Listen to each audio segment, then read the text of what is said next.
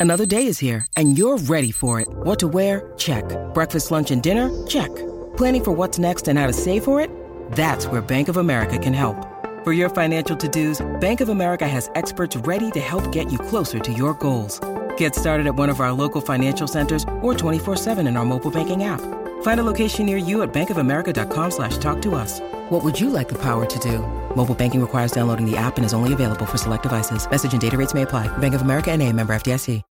When you need mealtime inspiration, it's worth shopping Kroger, where you'll find over 30,000 mouthwatering choices that excite your inner foodie. And no matter what tasty choice you make, you'll enjoy our everyday low prices, plus extra ways to save, like digital coupons worth over $600 each week. You can also save up to $1 off per gallon at the pump with fuel points. More savings and more inspiring flavors make shopping Kroger worth it every time. Kroger, fresh for everyone. Fuel restrictions apply.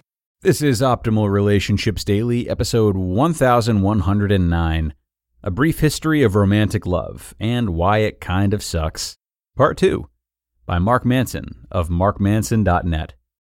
Hello, everybody. Nice to have you here on this fine Wednesday. I'm Greg Audino, and this is the show that's all about improving your relationships each day in about 10 minutes or less. And if you haven't listened to yesterday's episode yet, I recommend doing so because today's episode is actually a continuation of that one. It's a longer two part article that I'll be finishing today, so do listen to that part one first. But if you're ready, then I'm going to jump into part two right now and continue optimizing your life. A Brief History of Romantic Love and Why It Kind of Sucks, Part 2, by Mark Manson of markmanson.net. The new economic realities of the 19th century then cross pollinated with the ideas that emerged from the Enlightenment about individual rights and the pursuit of happiness, and the result was a full blown age of romanticism. Forget the cattle. It was the 1800s, and people's feelings suddenly mattered. The new ideal was not only to marry for love, but that that love was to live on in bliss for all of eternity.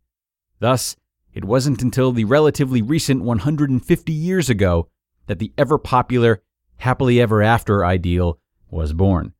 Then the 20th century rolled around, and in between Hitler and a few genocides, Hollywood and ad agencies grabbed hold of the happily ever after fantasy and beat it to death over the next 100 years. The point here is that romance and all of the weight we tend to put on it is a modern invention and primarily promoted and marketed by a bunch of businessmen who realized it will get you to pay for movie tickets and or a new piece of jewelry. As Don Draper once said, what you call love was invented by guys like me to sell nylons. Romance is an easy sell. We all enjoy seeing the hero get the girl. We enjoy seeing the happy ending. We enjoy believing in happily ever after. It feels good. And so the commercial forces that arose in the 20th century took it and ran with it. But romantic love, and love in general, is far more complicated than we've been led to believe by Hollywood movies or jewelry store ads. Nowhere do we hear that love can be unsexy drudgery, or that love can sometimes be unpleasant or even painful, that it could potentially even be something we don't want to feel at times, or that love requires self discipline and a certain amount of sustained effort over the course of years, decades, a lifetime. These truths are not exciting, nor do they sell well. The painful truth about love is that the real work of a relationship begins after the curtain closes and the credits roll. The real work of a relationship is all the boring, dreary, unsexy things that nobody else sees or appreciates. Like most things in the media, the portrayal of love in pop culture is limited to the highlight reel. All the nuance and complexities of actually living through a relationship is swept away to make room for the exciting headline, the unjust separation, the crazy plot twist, and of course, everyone's favorite happy ending. Most of us have been so inundated by these messages throughout our entire lives that we have come to mistake the excitement and drama of romance for the whole relationship itself. When we're swept up by romance, we can't imagine that anything could possibly go wrong between us and our partner. We can't see their faults or failures. All we see is their limitless potential and possibility. This is not love. This is a delusion. And like most delusions, things usually don't end well. Which brings me to the eighth fact just because you love somebody doesn't mean you should be with them. It's possible to fall in love with somebody who doesn't treat us well, who makes us feel worse about ourselves, who doesn't hold the same respect for us as we do for them, or who has such a dysfunctional life themselves that they threaten to pull us underwater until we drown in their loving arms. It's possible to fall in love with somebody who has different ambitions or life goals that are contradictory to our own, who holds different philosophical beliefs or worldviews, or whose life path merely weaves in the opposite direction at an inopportune time. It's possible to fall in love with somebody who sucks for us and our happiness. This is why, throughout most of human history, marriage was arranged by the parents, because they were the ones with some objective perspective on whether their kid was marrying an idiot or not. But in the past few centuries, since young people were able to choose their partners themselves, which is a good thing, they instinctively overestimated love's ability to overcome whatever issues or problems were present in their relationships, which is a bad thing. This is the definition of a toxic or unhealthy relationship. People who don't love each other for the person they are, but rather love each other in hopes that their feelings for each other will fill some horribly empty hole in their soul.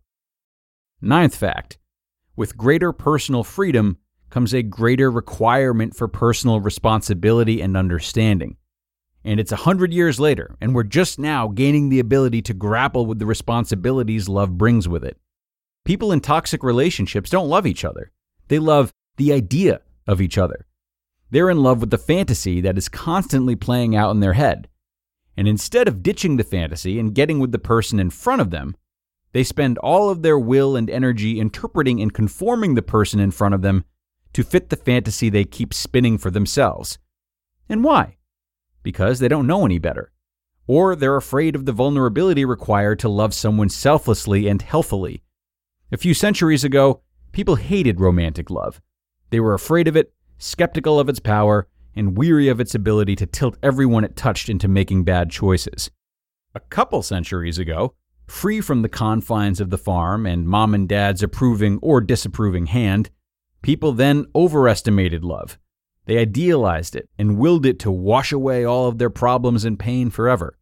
But people are just now starting to figure out that while love is great, that by itself, love is not enough. That love should not be the cause of your relationships, but rather their effect. That love should not define our lives, but rather be a byproduct of it. That just because someone makes you feel more alive doesn't mean you should necessarily live for them. Nobody talks about the fact that greater personal freedom grants greater opportunities to screw things up, and it creates greater opportunities to hurt other people. The great liberation of romantic love has brought incredible life experiences into the world, but it's also brought the necessity for a realistic, honest approach to relationships that accommodates the painful realities of spending a life together. Some people say in this age of ghosting, and swipe right that romance is dead. Romance is not dead.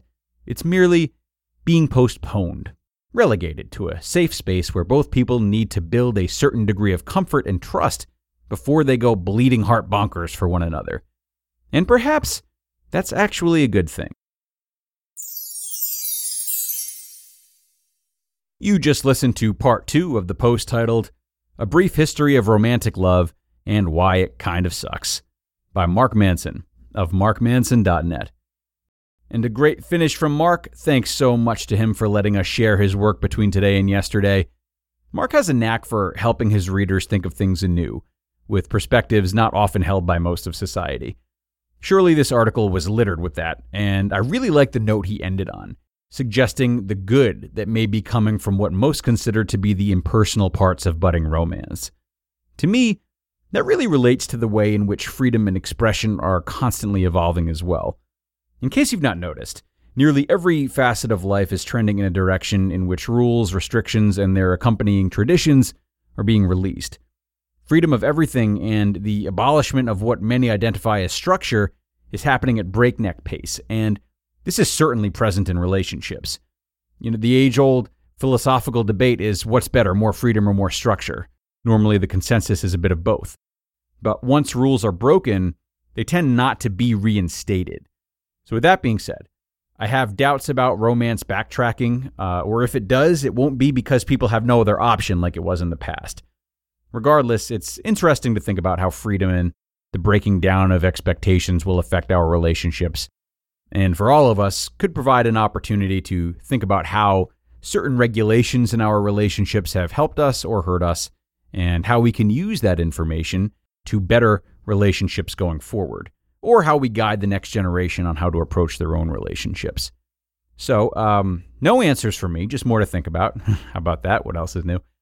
Time to get out of here, folks. Thanks again for listening to both parts of this wonderful post and listening to all of our episodes. You guys are what helps this show to keep going, and your support is always appreciated. Wishing you all a great rest of your day, and do be sure to come on back tomorrow for another post and where your optimal life awaits.